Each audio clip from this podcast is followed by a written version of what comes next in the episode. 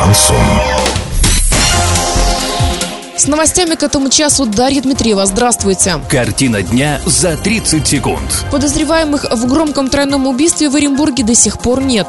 Предприятие «Велес» официально признано виновным в нарушении санитарных правил и прекращает свою работу как минимум на три месяца. Подробнее обо всем. Подробнее обо всем. Никаких серьезных подвижек в деле о тройном убийстве в Оренбурге нет. В пресс-службе Следственного комитета сказали, что ведется следствие без каких-либо подробностей. Напомним, в конце мая в Оренбурге произошло жестокое убийство. В собственном доме был убит директор оренбургского филиала ООО «Газпром Транс» Андрей Бахарев, его супруга Ольга, а также водитель Александр Гриднев. Было возбуждено уголовное дело по статье убийства.